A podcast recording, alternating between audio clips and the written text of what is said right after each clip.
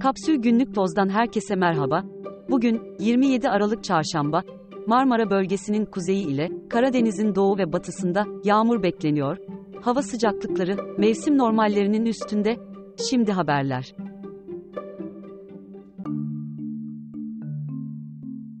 Yükseköğretim mezunları ile ilkokul ve altı eğitimliler arasındaki ücret makası kapanma eğiliminde 2006'da bir üniversite mezununun ortalama ücreti ilkokul ve altı eğitimlerinin 2.7 katıyken bu oran 2022 yılında 1.9 kata geriledi. Bir başka deyişle ilkokul altı eğitimliler üniversite mezunlarının aldığı aylık ücretin %36,5'unu alırken 2022'de bu oran %52'ye yükseldi. TÜİK verilerine göre geçen yıl kişi başı ortalama aylık ücret 11.143 liraydı. En yüksek aylık ücreti yaklaşık 24 bin lirayla yöneticiler alırken 8 bin lirayla en az kazananlar tarım işçileri oldu.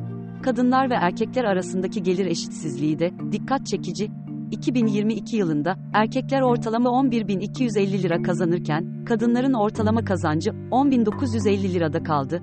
Ayrıca sendikalı çalışanlar hem ortalama ücretten hem de sendikasız çalışanlardan daha yüksek gelir elde etti. Sendikalı işçilerin geliri ortalama 14.600 lira, sendikalı olmayanlarınsa yaklaşık 11.000 liraydı.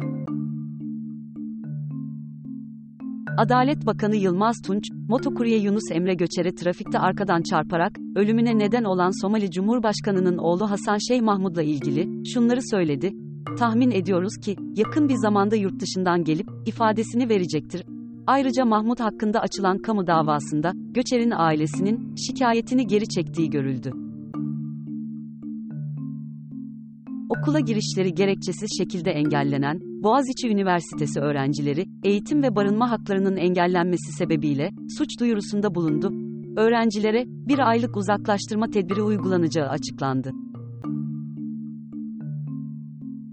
Milli Eğitim Bakanlığı, İzmir Buca'da yeniden inşa edilen Belenbaşı İlkokulu'na, Esat Oktay Yıldıran'ın adının verilmesini, tasvip etmediğini açıkladı. Yıldıran'ın isminin, kaldırılması bekleniyor.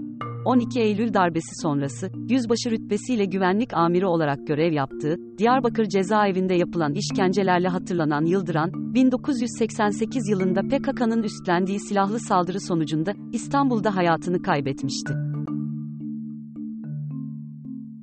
Dünyanın en ikonik yemek mekanları listesinde, Türkiye'den 6 restoran yer aldı. Taste Atlas listesine, Gaziantep İmam Çağdaş Kebap ve Baklava Salonu, 28. sıradan girdi.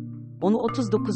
sırada, Bursa Uludağ kebapçısı Cemal ve Cemil Usta, 43. sırada, Antalya 7 Mehmet takip etti. Tarihi Sultanahmet köftecisi Selim Usta, Çiya Sofrası ve Hacı Abdullah Lokantası da listedeki diğer mekanlar. Fransa'nın 500 bin nüfuslu Montpellier kentinde toplu ulaşım ücretsiz oldu.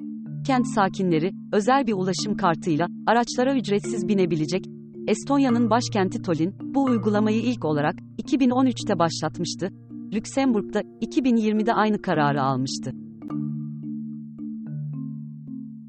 Rusya'da muhalif lider Alexei Navalny'nin Kuzey Kutup Dairesi'ndeki bir hapishaneye nakledildiği ortaya çıktı.